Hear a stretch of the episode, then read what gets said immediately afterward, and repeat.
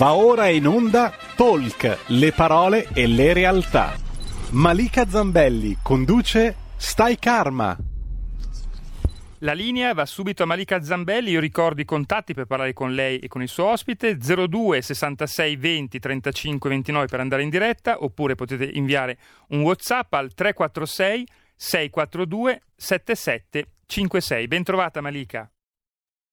Grazie Giulio, grazie anche per aver dato i numeri per telefonarci in diretta o per scriverci dei WhatsApp se vi va. Eh, io vi do il benvenuto, l'appuntamento eh, solito, appuntamento del venerdì con Stai Karma, io sono Malika Zambelli e oggi sono in compagnia di Sennar Karu che è un mio carissimo amico ed è un ricercatore e divulgatore spirituale. Ciao Sennar, ci sei? Sì, ciao Malika, grazie di avermi invitato ancora e un saluto a tutti gli ascoltatori. Grazie a te per esserci. Allora, eh, io vabbè, sono sempre felicissima di averti perché io e te percorriamo lo stesso percorso spirituale e quindi credo che davvero parliamo lo stesso linguaggio, quindi è sempre bello potermi confrontare con te. Oggi parliamo Beh. della mamma. Mm-hmm. Parliamo della mamma perché siamo a ridosso della festa della mamma e quindi mi sono detta quale argomento migliore. Proviamo a eh, eh, analizzare i vari significati che questa parola racchiude e, e, quindi partirei proprio dal significato della festa della mamma. La festa della mamma che è una, una festa molto antica che risale proprio al mondo greco-romano dove la, la donna veniva, la mamma, scusate, veniva festeggiata in queste festività dedicate proprio divini, alle divinità femminili e alla fertilità. Che cosa rappresenta invece oggi, Sennar, la festa della mamma, secondo te?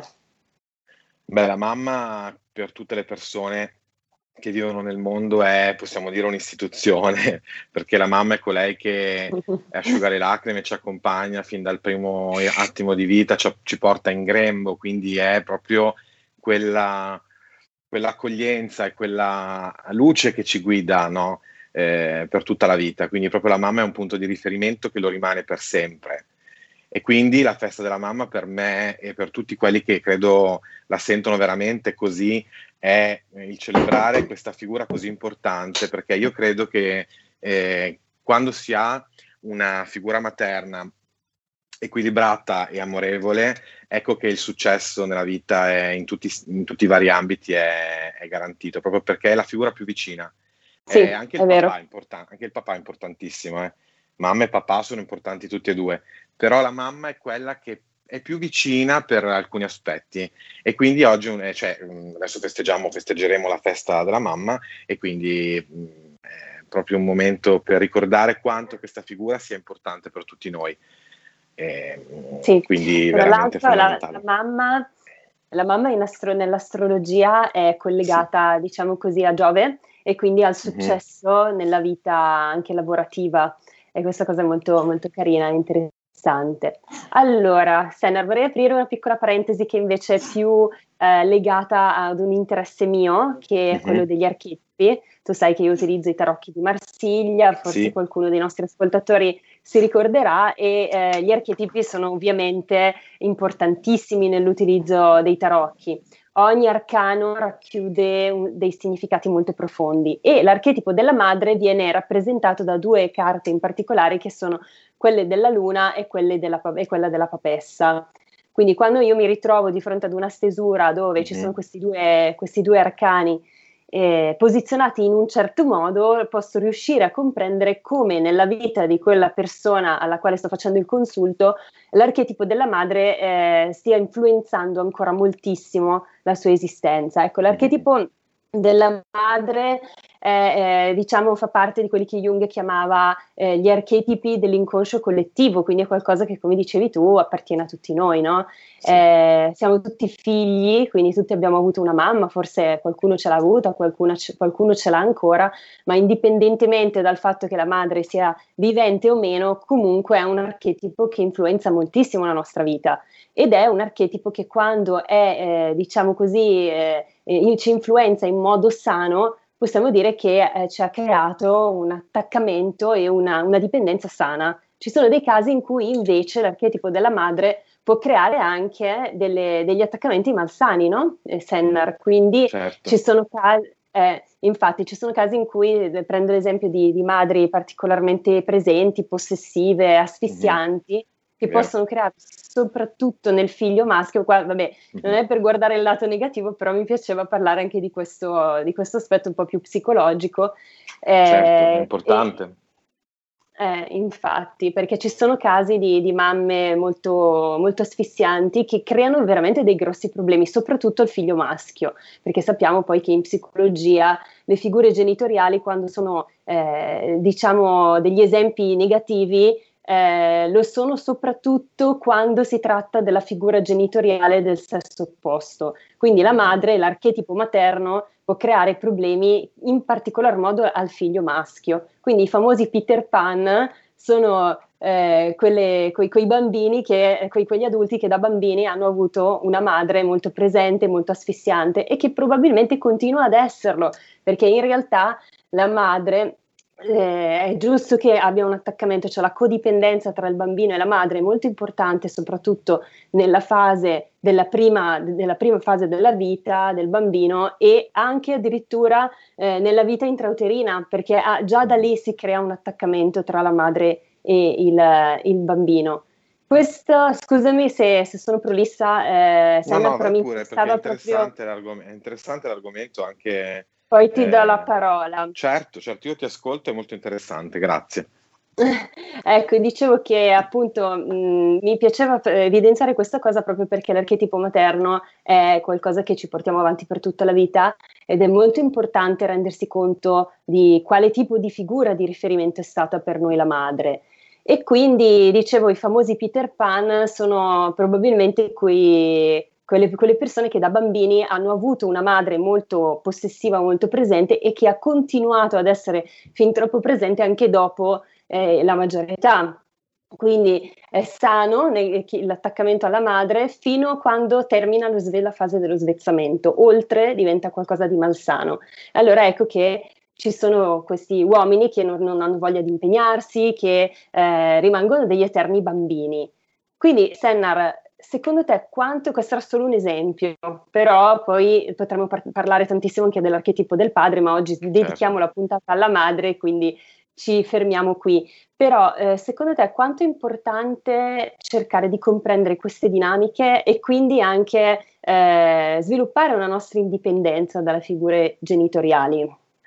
Allora, intanto vorrei dire anch'io che ovviamente l'ambiente familiare è determinante, il modo in cui viene gestito, il modo in cui si sviluppano le dinamiche familiari, lascia un segno, un'impronta mm, per tutta la vita o quasi, poi una persona può sempre fare un lavoro su se stessa, può fare anche della terapia o comunque anche della mh, mm, guarire, insomma, sistemare determinate dinamiche distorte, però diciamo che quello che accade nei primi anni di vita è molto importante, lo sappiamo tutti, la psicologia lo insegna, ma anche eh, le nuove scoperte, insomma, eh, fatte da chi fa ricerca in questo, in questo senso. Eh, io credo che fino ai sette anni il bambino è eh, così mh, ecco una pagina bianca, le sue tendenze diciamo predominanti, le sue caratteristiche più, più forti, quelle che magari spiritualmente parlando potremmo dire che porta da vite precedenti, no? eh, sì. per chi ci crede ovviamente, eh, sono ancora latenti, quindi il bambino è molto collegato in particolare alla mamma ma anche al papà e quindi assorbe le, le paure, le incertezze, eh, anche il rapporto tra mamma e papà, l'ambiente circostante. Quindi è molto importante che eh, il rapporto sia, come dicevi tu, sano, gestito in modo amorevole, equilibrato, nel giusto modo. Purtroppo, eh, ovviamente, noi non veniamo al mondo con il manuale di istruzioni per essere genitori, è un gran eh, penso che io non ho figli e non ne avrò, penso, quindi non lo so come sarebbe, però... Nemmeno io, eh. Nemmeno io lo so. è un bel impegno. Io però ho una sorella che ha una nipote che adoro, che si chiama Alice, e, e, e, vedo come è impegnativo ma anche pieno di gratificazioni. Ed è vero questa cosa perché effettivamente tra di loro c'è un legame molto forte, quasi una, una Mm, proprio fort- un fortissimo attaccamento, soprattutto dalla, bamb- da parte della bambina che proprio ha questo bisogno eh, impellente della vicinanza della mamma. Quindi è proprio un legame fortissimo e bisogna cercare di gestirlo nel modo migliore perché lascia un'impronta e da- pone le basi sicuramente per uh, l'equilibrio della, della persona. E noi sappiamo anche che i drammi generazionali si trasferiscono ehm, eh, da genitori a figli e quindi eh, è, molto, è, una fase molto delicata. Secondo mm. me dovremmo investire tantissimo, tante risorse, tanta energia per studiare, scoprire, approfondire la ricerca, sia a livello etico, a livello spirituale, morale, umano, scientifico, in tutti i sensi, perché eh, i bambini sono il futuro, cioè quello che noi mettiamo, il seme del futuro, è, sì. è molto importante. Mm, Proteggere questa fascia ecco, e indirizzarla bene. Mm. Esatto. Oggi, e... oggi parliamo no. della mamma, poi magari quando ci sarà la prossima, l'anno prossimo, questa è il papà, la, la, magari esatto. se ne parlerà. Assolutamente. sì, sì, eh beh, perché anche la figura del padre è, eh, qualcosa sì. di estremamente eh, sì. importante, infatti, e eh, appunto poi l'archetipo del padre, anche quello può generare... Eh, problematiche poi se non c'è un rapporto sano, ovviamente, questo è sempre, è sempre un po' la base. E cosa, una cosa interessante che mi veniva in mente mentre parlavi, eh, rispetto proprio all'archetipo della madre, è che eh, ad esempio gli aborti spontanei, mm-hmm. che di solito avvengono nei primi tre mesi di gestazione, possono accadere proprio perché questa, questo, diciamo, questa dipendenza, questo attaccamento che la madre dovrebbe avere nei confronti del feto non si instaura. Quindi la madre ha, una sensazione, ha la sensazione inconscia che il feto sia un corpo estraneo e lo espelle. Quindi ecco ah. che eh, ci vuole equilibrio sia da un lato che dall'altro, no? Un attaccamento certo. sano. Ecco, che non è facile ovviamente, e non stiamo giudicando chi non riesce ad avere questi no, tipi di è anche un grande cambiamento perché sappiamo sì. che il corpo della, della donna eh, subisce dei cambiamenti molto importanti anche a livello ormonale, quindi è una fase molto delicata. Ci sono anche delle donne che dopo aver partorito hanno un periodo di depressione, addirittura di rifiuto, può accadere anche questo. E quindi è una fase molto delicata. Secondo me dovremmo veramente dedicare alla, mat- alla maternità e all'infanzia molte più risorse. Mm, è un, veramente vero. un tema importante perché poi forma, come dicevi prima tu e ho detto anch'io, forma tutta la vita dell'individuo. Sì, certo, si può sempre fare un percorso, uscirne fuori se si ha avuto un trauma, se si è vissuto qualcosa di deleterio, però se si parte con, le, con i giusti strumenti. Io ho visto persone, conosco persone che sì. hanno avuto famiglie meravigliose, una mamma e un papà meravigliosi e, e giustamente equilibrati e vedo che eh, sono persone che riflettono questo equilibrio. E la linea è sottile tra essere eh, mamma e amica, no? Secondo mm. me dovrebbe esserci l'equilibrio perché è molto difficile. Sicuramente ci sono tanti genitori all'ascolto e avrebbero tanto da dire. Diranno, da dire. sì, bravi voi che non avete figli eh. a parlare, no? Perché poi è un po' come il prete che eh, parla dei, dei figli e di, tanti dicono, vabbè, però tu non ne hai, come fai a, a saperlo? Mm, è vero, però, è vero. Però dicono che sia il lavoro, eh, lavoro più difficile del Scusa, mondo. Vai. Sì, ma noi lo viviamo indirettamente, quindi per ah, riflesso... Siamo figli, no? Quindi possiamo parlare anche noi. Eh, certo, perché, perché la, la, la, la, dinamica del genitore si rivela e noi lo vediamo anche eh, andando avanti, quindi proprio camminando nella, nella vita come figli, eh, riusciamo a capire, a vedere eh, difficoltà e quindi in parte se ne può parlare. Ecco. Mm, se non si ha un'esperienza diretta, si, può, si, può, si ha comunque un'esperienza indiretta in quanto figli e quindi qualcosa si capisce. Per che cui... poi essere genitori perfetti credo che sia proprio eh, impossibile, impossibile. però è, è, in, è, eh, è interessante eh, comunque capire e comprendere queste dinamiche proprio perché eh, la consapevolezza è il primo passo verso il cambiamento e quindi se noi ci rendiamo consapevoli di come certe, certe, dinamiche possono influire sulla nostra vita, perché poi, eh, com- come appunto dicevo prima, a volte nelle stesure mi rendo conto che alcune accoppiate di carte mi parlano di un archetipo materno o paterno che influenza ancora potentemente la vita della persona, rendo semplicemente consapevole chi sta facendo eh, la stesura di carte, di tarocchi, di questo, di questo fatto e poi sulla base di questo uno può decidere di lavorarci o meno. E quindi è un po', è un po questo. Comunque, chiudiamo la parentesi psicologica e apriamo invece la parentesi un po' più spirituale, che so che è quella che ti interessa di più, ma che interessa anche molto anche a me. E eh, vorrei aprire la parentesi invece di, della Dea Kali, che è mm-hmm. un po', eh, cioè, mi interessa molto perché appunto, visto che parlavamo anche del, dell'archetipo della madre, la dea Kali è proprio la rappresentazione della, del lato ombra della madre, mm-hmm. no? Cioè viene definita anche la madre terribile, eh, perché viene anche eh, raffigurata con questo aspetto anche un po' spaventoso, che, che è, è, è, quella, è, quella, divinità, diciamo, che va poi a divorare l'ego, no? È un po' questo il senso mm-hmm. della dea Kali. Io sono molto legata, devo dire, a questa, a questa immagine, della, questa, questa, forma della, della, divinità e volevo aprire una parentesi sulla dea Kali, cioè, secondo sì. te ehm, qual è il vero significato di questa, di questa divinità? Allora, come, come tutte le, divin- le, divinità dell'induismo, in realtà eh, non sono altro che raggi, rappresentazioni dell'unico Dio, sono aspetti mm.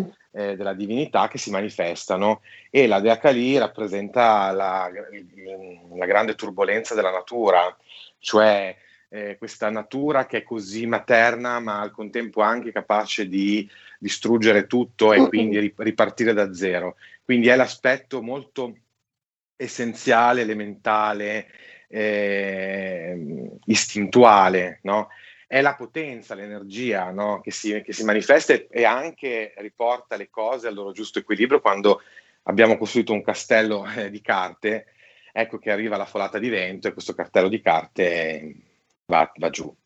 Quindi io anche come te molto, amo molto questo aspetto perché come diceva, come dice una canzone di Yogananda, chi, chi, mai ti dice oscura, chi mai ti dice oscura, bella madre mia, no? Questa mm-hmm. canzone, sì, questo canto bellissimo. di Yogananda è molto bello e in realtà è, c'è tanta paura anche da parte degli orientali verso sì, questo aspetto sì. della divinità, Infatti. ma in realtà è ingiustificato perché eh, la natura in qualche modo ha una sua giustizia. Quindi la Dea Kali rappresenta eh, la parte, diciamo, era, se noi la vediamo la raffigurazione della Dea Kali con questi teschi, no? E che salta sopra Shiva, no? Eh, quasi lo, lo, lo, fa a pezzi. Diciamo. sì, è, sì, l'aspetto, sì, è l'aspetto turbolento della natura, dell'universo. Sì. noi lo vediamo, no? possiamo proiettarlo con l'immaginazione, immaginando queste stelle che esplodono, i buchi neri, cioè la, la natura ha un aspetto, eh, è duale, quindi ha un aspetto meraviglioso, basta vedere un fiore, una rosa, però la rosa ha anche le spine. E così è l'aspetto nascosto, è lato ombra della natura che però ha un fine, ha un, fi- ha un suo fine, perché se non ci fosse, quello che viene costruito e che non, non è giusto rimarrebbe in piedi, invece de- deve esserci un rinnovamento. E quindi Kali è, è proprio questo, è l'energia che eh, spazza via quello che non è più utile, quello che non serve più. Mm. Un grande rinnovamento. Forse è, uno, è, una delle forme della dea più incomprese, così come lo è l'archetipo, l'arcano, dell'arcano 13 dei tarocchi, che viene chiamato in modo scorretto la morte, ma in realtà è l'arcano eh. senza nome, che fa lo stesso lavoro della dea Kali, quindi distrugge per poi rigenerare e quindi eh, è, un, è, comunque un processo importante, no? la morte per, per, poi andare verso la rinascita. La rinascita. Sì, sì, è meraviglioso e poi è soprattutto necessario. Noi viviamo in un piccolo pianeta ai margini di una galassia vastissima e viviamo in una relativa calma, nel senso che dalla nostra prospettiva tutto scorre lentamente. In realtà eh, eventi cosmici di portata eccezionale accadono in questo momento ovunque nell'universo, lo sappiamo bene. Quindi la natura è così vasta e noi pensiamo di essere, siamo così tanto concentrati su noi stessi, come tu prima dicevi, no? che lì distrugge l'ego eh, cioè questo senso di importanza personale che ci siamo costruiti eh, ci fa perdere la visione d'insieme, cioè che in fondo siamo soltanto un puntino in un vastissimo oceano di stelle, pianeti, e quindi dovremmo, ecco, questo ci riporta di nuovo a Dio, perché trovare il nostro giusto posto eh, è, quello, è, quello, che ci, che ci poi qualifica come esseri umani, perché l'essere umano non può negare Dio, altrimenti non è più umano, secondo me. Quindi se, noi viviamo un periodo di impoverimento dei valori e anche della, della, fede.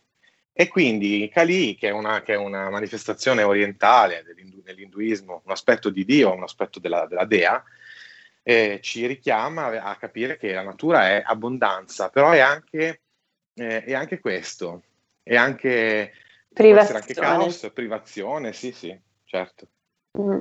Infatti. È molto, è, è molto interessante l'argomento. Si potrebbe parlare, secondo me, di questo per mm. ore, mm, senza arrivare a, a, nessuna conclusione definitiva. sì, sì.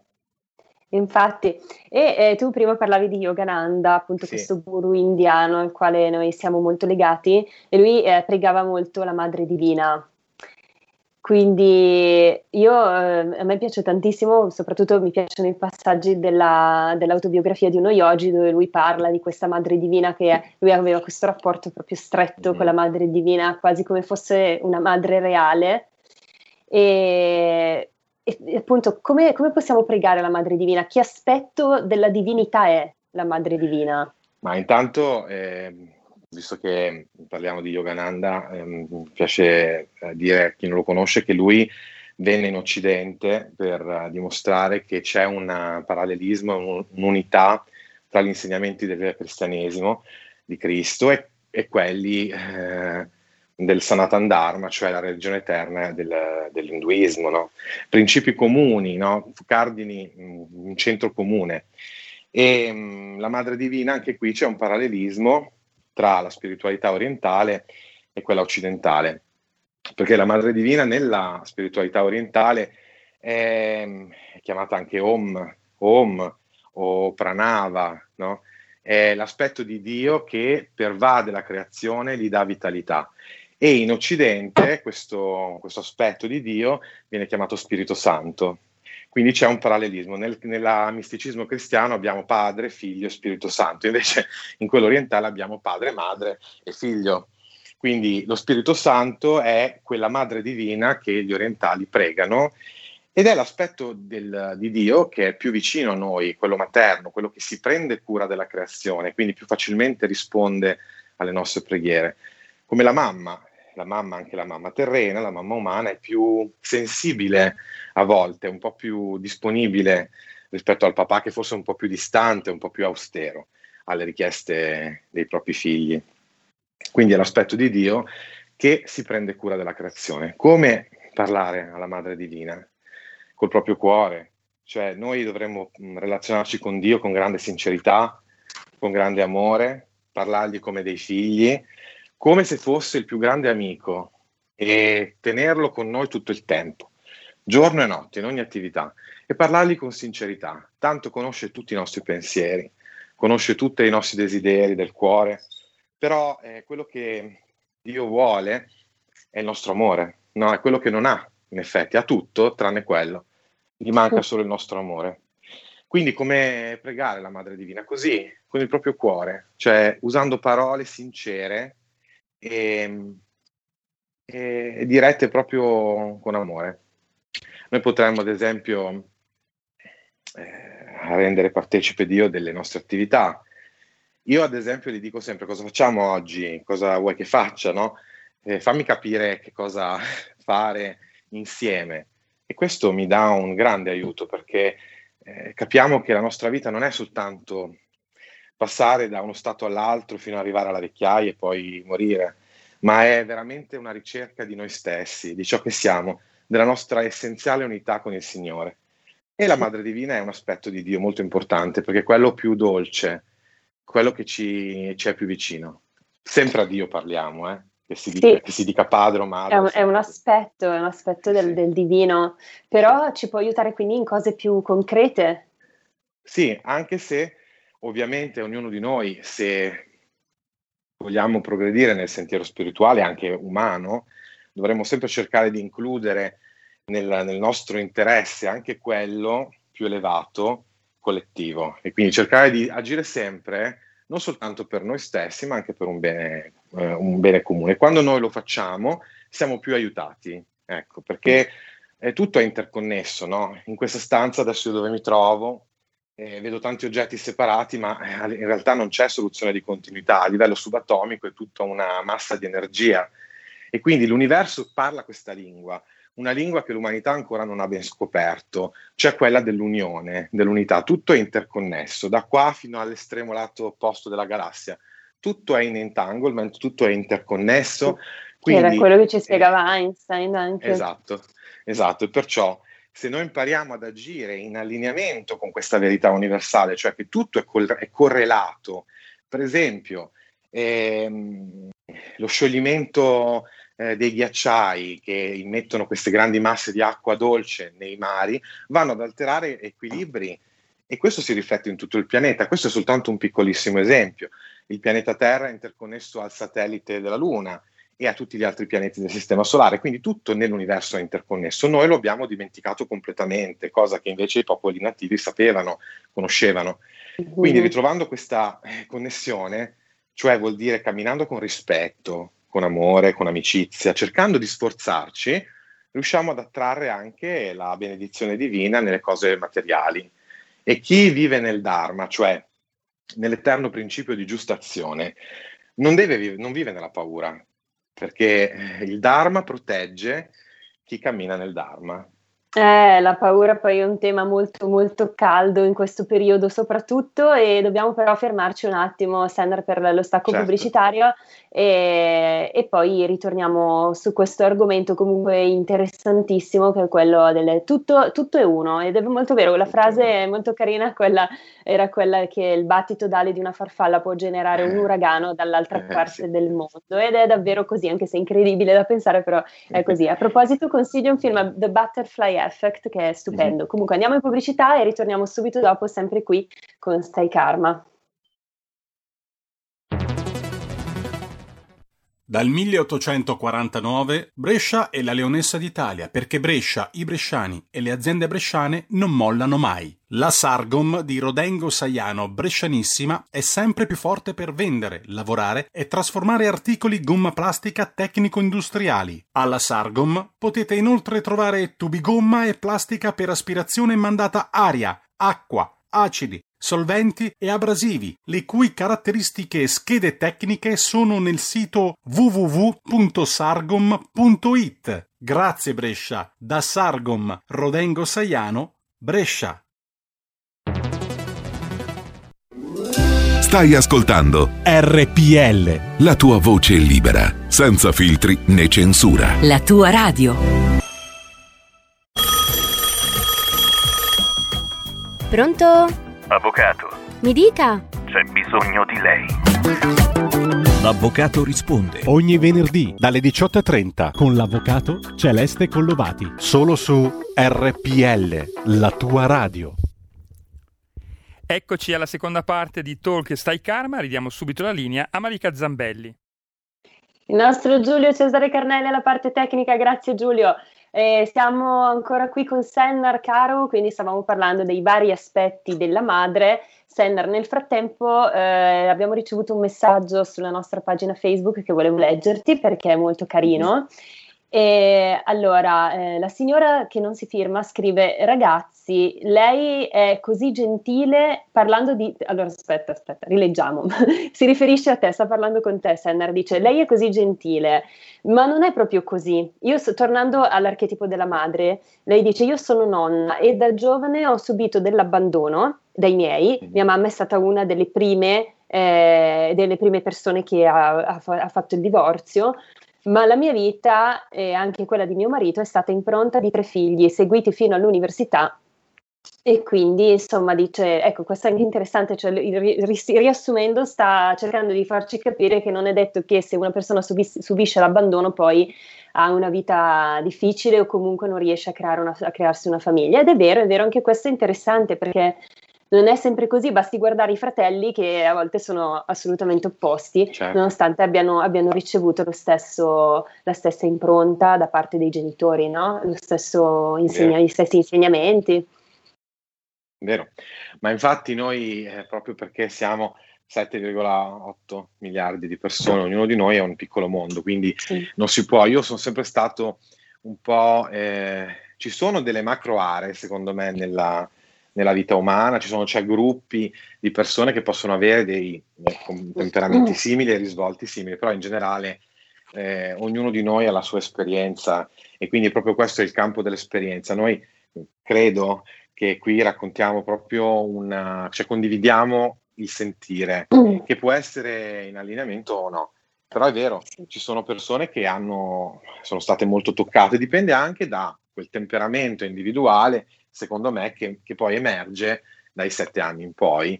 Eh, ci sono persone più forti, ci sono persone più sensibili, mm, esatto. ognuno è diverso, ogni testa è un piccolo mondo. Quindi è molto interessante questa testimonianza perché ci fa capire che il binario non è unico. Mm-hmm. Grazie.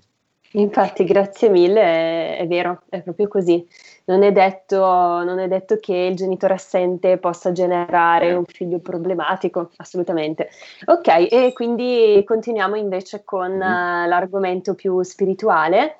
E adesso non ricordo dove eravamo rimasti, comunque parlavamo, parlavamo della madrepina. Sì, del contatto con, appunto, con questo aspetto molto vicino a noi, nelle cose pratiche in tutta la nostra vita, insomma, parlavamo proprio di questo e di come approcciarci. Noi dobbiamo ritrovare questo contatto con Dio, cioè noi viviamo uno stato, secondo me, almeno questa è la mia esperienza, eh, poi ovviamente, uno stato di scarsità, uno stato di, di privazione, anche di incertezza, proprio perché ci siamo dimenticati qual è il nostro posto. Esatto. Il nostro giusto così. posto. Eh. Infatti, e invece eh, parlando del cattolicesimo, pot- mm. possiamo dire che nel cattolicesimo la madre per eccellenza ovviamente è Maria, sì. quindi la mamma di Gesù, questa figura molto amorevole che è stata sempre molto presente anche nella vita di Gesù, che non l'ha mai abbandonato nemmeno durante la passione e la crocifissione.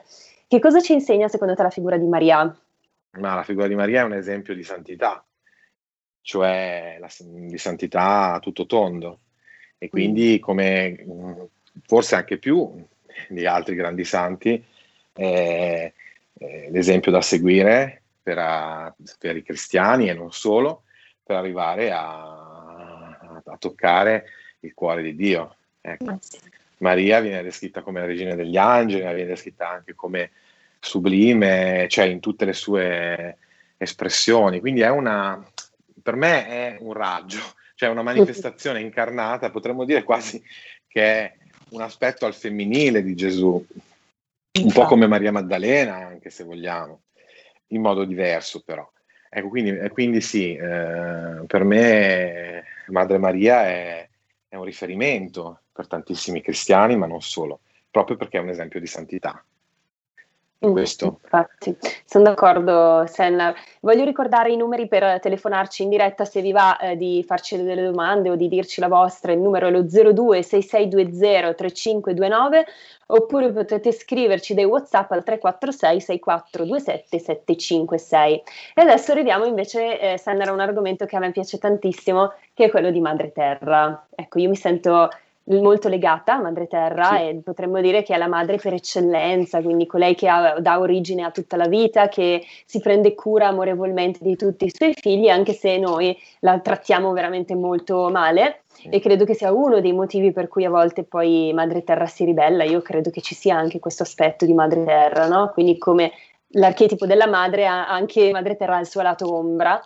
E, eh, che viene chiamata la Pachamama dai popoli andini, mm. che significa madre, tempo, spazio, ad indicare appunto che è, è, è eterna, è unica, Madre Terra è unica. Eh, sì. A Madre Terra venivano ehm, eh, diciamo dedicati dei rituali soprattutto in antichità che oggi purtroppo abbiamo perso perché possiamo dire che soprattutto nella nostra società occidentale si è proprio perso questo contatto con Madre Terra. Quanto è importante invece avere un contatto con Madre Terra? È fondamentale perché noi traiamo tutti gli elementi costituenti del nostro corpo dal, appunto dal grembo della madre terra e che a sua volta li ha tratti da, dal sole, perché noi sappiamo che tutti gli elementi chimici, biologici nascono nel cuore delle stelle vengono poi propagati nel mezzo interstellare quando appunto le stelle di prima generazione esplodono in questa supernova e disseminano il mezzo interstellare di questi elementi e il Sole è, se non sbaglio, una stella di seconda generazione, quindi ha dato vita a questi pianeti. La Terra è il pianeta del Sistema Solare dove fiorisce una vita straordinaria in, in infinite quantità e sfumature, quindi è, noi davvero dobbiamo tutto alla Madre Terra e purtroppo, eh, continuiamo a dire, lo dicono tutti ormai, eh, noi stiamo lentamente uccidendo questa nostra madre. Perché? Perché siamo stati presi da una frenesia, cioè dall'idea di uno sviluppo eh, economico e uno sviluppo infinito, ma non può esserci uno sviluppo infinito in un sistema di risorse che non è infinito. Di conseguenza noi siamo in, una, in un ecosistema fatto di equilibri e nel momento in cui eh, abbiamo multinazionali e, non solo governi, eccetera, che non contemplano questi equilibri, ma anche i singoli individui, eh, perché molto parte da noi, non, non tutto, ma mh, mm, molto parte da noi, ecco che pian piano andiamo a uccidere il nostro bellissimo pianeta. Quindi dovremmo ricon- ricordare, camminare a piedi nudi sulla terra, sentire il contatto. Ringraziare Madre Terra. Esatto. E sentire che tutto è vivo intorno a noi. Infatti. Io vivo in una casa che tu lo sai perché la sì. conosci, è fatta molto di legno, no? Questa, bellissima, bellissima. Questo materiale vivo. E, e, tutto è vivo, no? Le culture, tu prima hai detto la Pachamama, hai, hai usato questo termine nativo, Ecco, i nativi avevano una visione animistica delle cose, cioè che in ogni cosa c'è uno spirito, c'è spirito, c'è vita. Sì. E se noi tornassimo a questa visione, avremmo una visione circolare delle cose mm. e non lineare come è adesso, cioè sfruttare, sfruttare, sfruttare, riprodursi, riprodursi, riprodursi, sfruttare, sfruttare, sfruttare, fino a che a un certo punto non ce n'è più. Tutto, Vedi, tutto anche... implode, tutto implode, esatto. anche il periodo che stiamo vivendo non è un caso, no? No, ma anche per esempio il, la, il nostro mondo basato sul gas, sul petrolio, eccetera, è un tipo di realtà che non potrà durare per sempre. Eh, ci sono voluti milioni di anni per formarsi queste risorse quando saranno finite, saranno finite. Quindi tornare a questa consapevolezza, e cioè il rispetto anche soltanto per un fiore, Mm, io non raccolgo i fiori dai, dai campi. Nemmeno io. anche le piccole cose, vedi, sono molto importanti. È una piccola vita, perché? Perché strapparla? Diceva no. Osho, se ami un fiore, non raccoglierlo, eh. ma innaffialo. Eh, esatto. È anche molto metaforica, si potrebbe, certo, potrebbe proiettare su, su tantissime cose. Comunque è così e noi facciamo parte di un ecosistema, non siamo all'apice dell'ecosistema, abbiamo soltanto un cervello molto più sviluppato. Questo ci permette di creare, costruire scientificamente, tecnologicamente, scoprire, però questo non ci rende migliori degli altri, delle altre parti della natura. Poiché l'uomo si sta alienando in questa, in questa civiltà industrializzata, che è giusto il progresso eh, tecnologico, io, è, è, non è sbagliato, no. però non deve negare l'appartenenza a un sistema che gli ha dato la vita se noi uccidiamo il pianeta per progredire tecnologicamente, economicamente, eccetera, siamo un po' stupidi. Per stiamo dire, uccidendo noi stessi, è vero. Eh sì. Stiamo uccidendo noi stessi, stiamo uccidendo la nostra energia femminile, perché poi Madre Terra è generatrice ed è collegata no. all'energia femminile. E infatti io credo fortemente, Sennar, che questo periodo che stiamo eh. vivendo sia arrivato proprio per imporci un riequilibrio, un riequilibrio dell'energia esatto. fe- tra il maschile e il femminile, perché siamo in una società che è ancora Troppo fortemente maschile. maschilista, anche se forse non lo vogliamo ammettere, ma l'inconscio collettivo è maschilista in tante cose lo si vede, no? E mm. poi è troppo maschile perché è tutto basato sull'azione, le guerre, i conflitti. L'industria. L'industria. Esatto. Sai, una cosa, sai una cosa che noi adesso c'è i grandi ricchi del pianeta stanno pensando di come fare per scappare, andare su Marte e riuscire a... Sì, no, piuttosto sì. che andare su Marte e cercare di scappare su Marte, cerchiamo di salvare questo pianeta che... Così cioè, distruggiamo anche Marte poi. Esatto. cioè, cioè l'essere umano è in quarantena su questo pianeta perché... No dai, scherzi a parte. Eh, no, ma è, è... Eh, è, una battuta ma mica troppo perché ci hanno rinchiusi, cioè la vita, l'esistenza ci ha rinchiusi eh? e questo è un dato di fatto secondo me. Comunque al di là di questo, sì, sì, è vero, però al di là di questo io penso che l'essere umano abbia grandi potenzialità e ho grandi speranze per il futuro dell'uomo, perché secondo me un giorno l'uomo vivrà in pace, avrà capito e saprà, eh, avrà più saggezza, quindi voglio credere che sia così. Ma certo già noi, sì, ma già già noi vivevamo in pace nell'Europa premoderna, c'erano queste civiltà, queste società che avevano un equilibrio fortissimo tra il maschile e il femminile, quindi sia l'uomo che la donna eh, diciamo davano un contributo alla comunità in ugual misura, quindi la donna era un po' quella che era la guida spirituale della comunità. Eh sì eh, che faceva ritrovare il contatto con Madre Terra, faceva i rituali, insomma c'era questa eh sì. grande, gra- questo, questo, equilibrio, equi- equilibrio, scusatemi, oggi non riesco a dire questa parola, non so perché, equilibrio. ci sarà un motivo, equilibrio, e chissà perché, no, mi sono proprio bloccata sull'equilibrio e quindi dicevo, eh, era molto bello questo perché erano anche comunità molto meno violente, no? Poi però c'è, c'è stata l'influenza e diciamo anche eh, violenta, possiamo, possiamo dire, di, di, altre popolazioni russe, della Russia meridionale, che sono arrivate e ci hanno un po' imposto quella che è la nostra visione odierna della vita, cioè l'uomo che eh, deve sopraffare la natura, l'uomo che deve, eh, deve vincere, sul, cioè la comunità che deve vincere sull'altra comunità, quindi insomma abbiamo un po' perso questa, questa parte che è l'energia femminile. E, ed è un gran peccato perché che, i risultati che, si vedono. però, però, mm. come dici tu, l'uomo ha una grande potenzialità, quindi sì, sì. sicuramente abbiamo la potenzialità di tornare a questa realtà. Secondo me noi siamo in una fase in cui eh, appunto dovremmo riscoprire questa maternità universale dentro di noi, cioè la capacità di essere madri e padri universali al di là del fatto che siamo uomini o donne, certo. cioè la capacità di eh, curare con, eh, con, dolcezza, anche con fermezza, però di essere am- amorevoli accompagnatori della vita, no?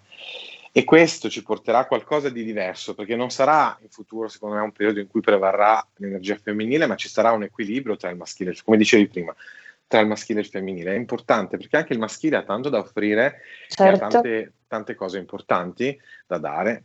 Mm. Eh, quindi ci deve essere un'integrazione, come la, l'immagine del Tao, no? Dove nel bianco c'è il nero e nel nero c'è il bianco. In Yang, esatto. Eh, esatto.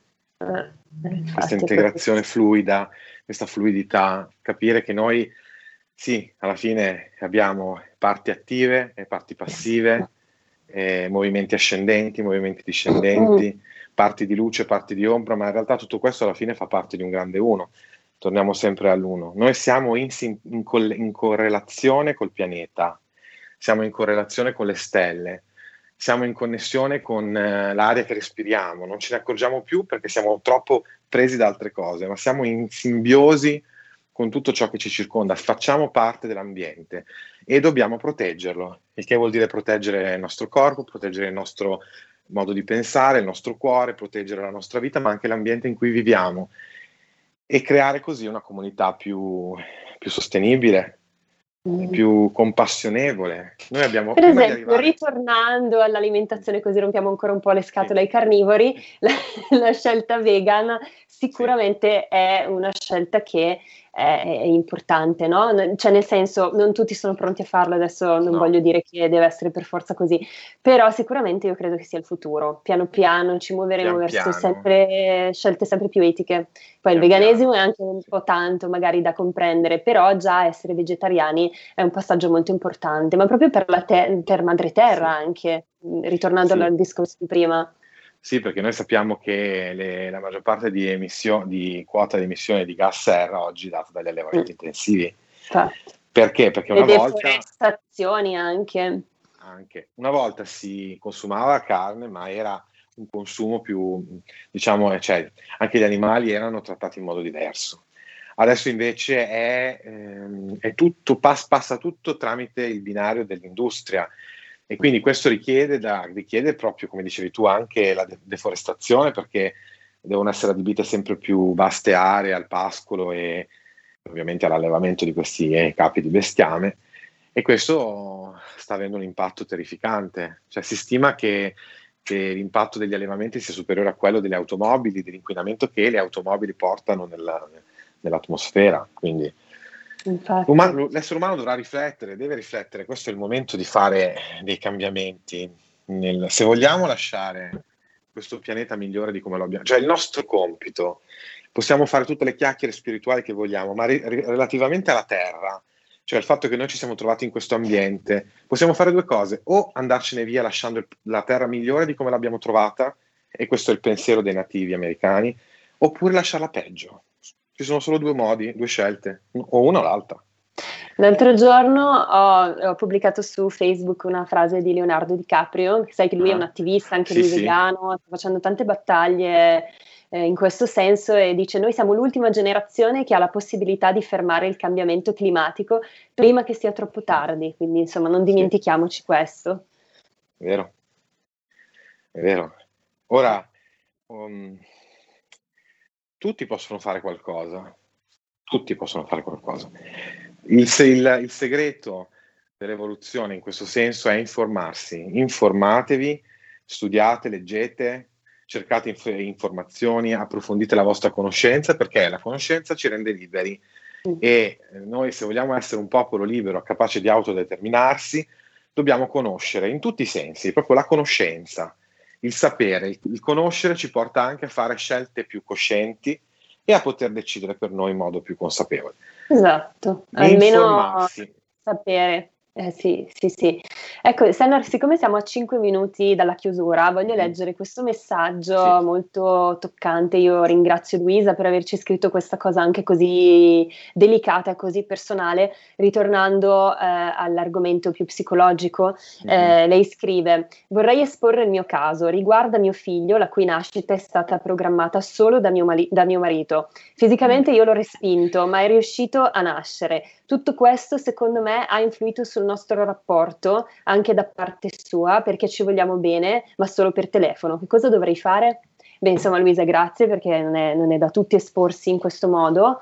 E cosa, cosa dire? Eh, di sicuro non entrare nel senso di colpa, questa è la prima cosa che mi viene da dire, perché è, è devastante. E poi eh, godi del fatto che comunque hai un figlio sicuramente che ti riempie la vita, no? Anche se magari questo, questo tipo di rapporto che avete non è così eh, stretto come vorresti, però sempre, c'è sempre modo per, per rimediare sì. e per migliorarsi, Sennar. Mm, a piccoli passi. Mm. E secondo me il, il, modo migliore per cercare di creare un collegamento è cercare di silenziare le, il proprio modo di pensare e cercare di avvicinarsi, cioè ascoltare. Cioè se noi ascoltiamo l'altro, lui ascolta la sua mamma e la sua mamma ascolta il figlio, cioè ci si mette un po' da parte in questo senso, riusciamo a capire la sensibilità dell'altro. In mm. effetti compassione significa questo, no? perché noi, questa qui, no, la nostra, è diventata una società in cui si vuole solo parlare e dire, ma nessuno ascolta veramente. Quanto o pochi lo vero. fanno. Quindi ascoltare per capire l'altro, perché se noi riusciamo anche per un attimo a metterci in sintonia profonda, riusciamo a vedere le sue emozioni, a sentire, a scorgere il suo mondo. E questo ci permette di creare, se non l'amore perfetto, che in questo piano forse è utopistico, però con quantomeno una, o una, nel caso di una, una, persona che non fa parte della famiglia, una, gran, una grande amicizia, sono, è, le, è, la base per l'amicizia, la sintonia, ma anche per eh, il rapporto mamma e papà, e mamma e figlio, eh, papà e figlio, insomma, qualsiasi tipo di rapporto se non c'è sintonia, se uno rimane nel suo recinto, non ascolta, non, non, può, non si crea niente. Bisogna uscire un po' da se stessi, fare un passo verso l'altro. Mm. Se no, sì, questo è importantissimo, perché è proprio vero che siamo in una società che ormai non sa più ascoltare e lo si vede in tanti aspetti della vita. Infatti i rapporti si, si interrompono molto più facilmente di un tempo, proprio mm. perché non si sa ascoltare, non si sa comprendere l'altro. Nei rapporti di amicizia anche questo accade, non soltanto nei rapporti d'amore o tra genitore e figlio. Tutto, tutto, tutto. È così, dobbiamo, dobbiamo spingerci un po', sporgerci un po' verso l'altro, chiunque sia. E se l'altro fa altrettanto, magari viene ispirato dal nostro, dalla nostra buona volontà, si crea una, una comprensione e questo porta sicuramente a migliorare i rapporti. In fondo noi tutti dobbiamo arrivare fino alla fine di questa vita. Allora dico, come diceva Yogananda, perché non farlo nel modo migliore? Cioè arrivare nel modo più giusto, con gioia, con eh, un, un, atteggiamento di bontà. Ecco, quanto, è, quanto manca al mondo questo, la bontà. Ma sai perché, Sennar, secondo me manca la bontà? Perché c'è un po' questo sentire comune che l'essere buoni significa essere degli sfigati, no? Eh. E c'è, c'è un po' eh, Se sapessero quanta gioia, quanta eh. gioia c'è nel dare e quanta gioia c'è nell'essere buoni, cioè la tua vita si riempie di luce, di pace, di armonia e, con- e condiziona anche gli altri perché l'hai mani intorno a te. Quindi c'è tutto il vantaggio di essere buoni. La bontà porta altra bontà. Mm, e questo l'amore è, porta amore. Eh, guardiamo i santi, i santi cosa, le trasformazioni che facevano intorno a loro, persone che si convertivano, persone che trovavano stra- una strada verso la giustizia, verso Dio, eh, eccetera. È così. E quindi non è così. È molto triste invece vivere una vita chiusa in se stessi, non si rendono conto di quanto sono infelici.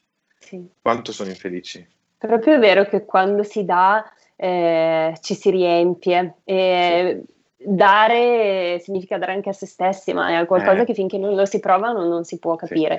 Sì. Io ho iniziato a fare volontariato da poco per gli animali e devo dire che quando riesco a far adottare un gatto piuttosto che a dare nuova vita eh, sì, a, a un animale in difficoltà, è veramente è una delle gioie più grandi, devo dire. Mm. È vero. E anche gli animali, gli umani, qualsiasi tipo di bene si faccia, sì. quando lo si fa con uh, cuore sincero, cioè non mi importa di essere riconosciuto, non mi importa di avere un riconoscimento, ma lo faccio perché sa di buono, questa cosa è proprio sa di buono, è intrisa di bontà. Allora la vita di chi agisce così è sempre piena. Mm. È sempre, anche nei momenti difficili non gli manca mai la luce per andare infatti, avanti. Infatti, Senna. Siamo in chiusura, abbiamo terminato il tempo. Senna, io ti ringrazio tanto. È Posso fare gli auguri a tutte le mamme? Certo, Posso certo. il 9, cioè domenica, è la festa delle mamme. Voglio fare auguri alla mia mamma, ma anche a tutte le mamme e anche a chi è mamma, perché è mamma davvero, perché è nel cuore di dare, e anche se non ha figli biologici, ma è mamma. E io mando a tutte le mamme in tutti i modi un grande augurio, un grande grazie. Bellissimo quello che hai detto, perché poi c'è questa cosa della società nella società dell'orologio biologico della donna, per cui poi si arriva si arrivano a fare dei figli magari non davvero desiderati. Quindi anche io mi unisco agli auguri per tutte le mamme quindi che sia una festa piena, piena d'amore, piena di riconoscimenti. E un abbraccio, esatto. un abbraccio a tutti, un abbraccio anche a Madre Terra, visto che ne abbiamo parlato, visto che è la madre per eccellenza. Ti ringrazio ancora, Senna, ringrazio Grazie i nostri ascoltatori.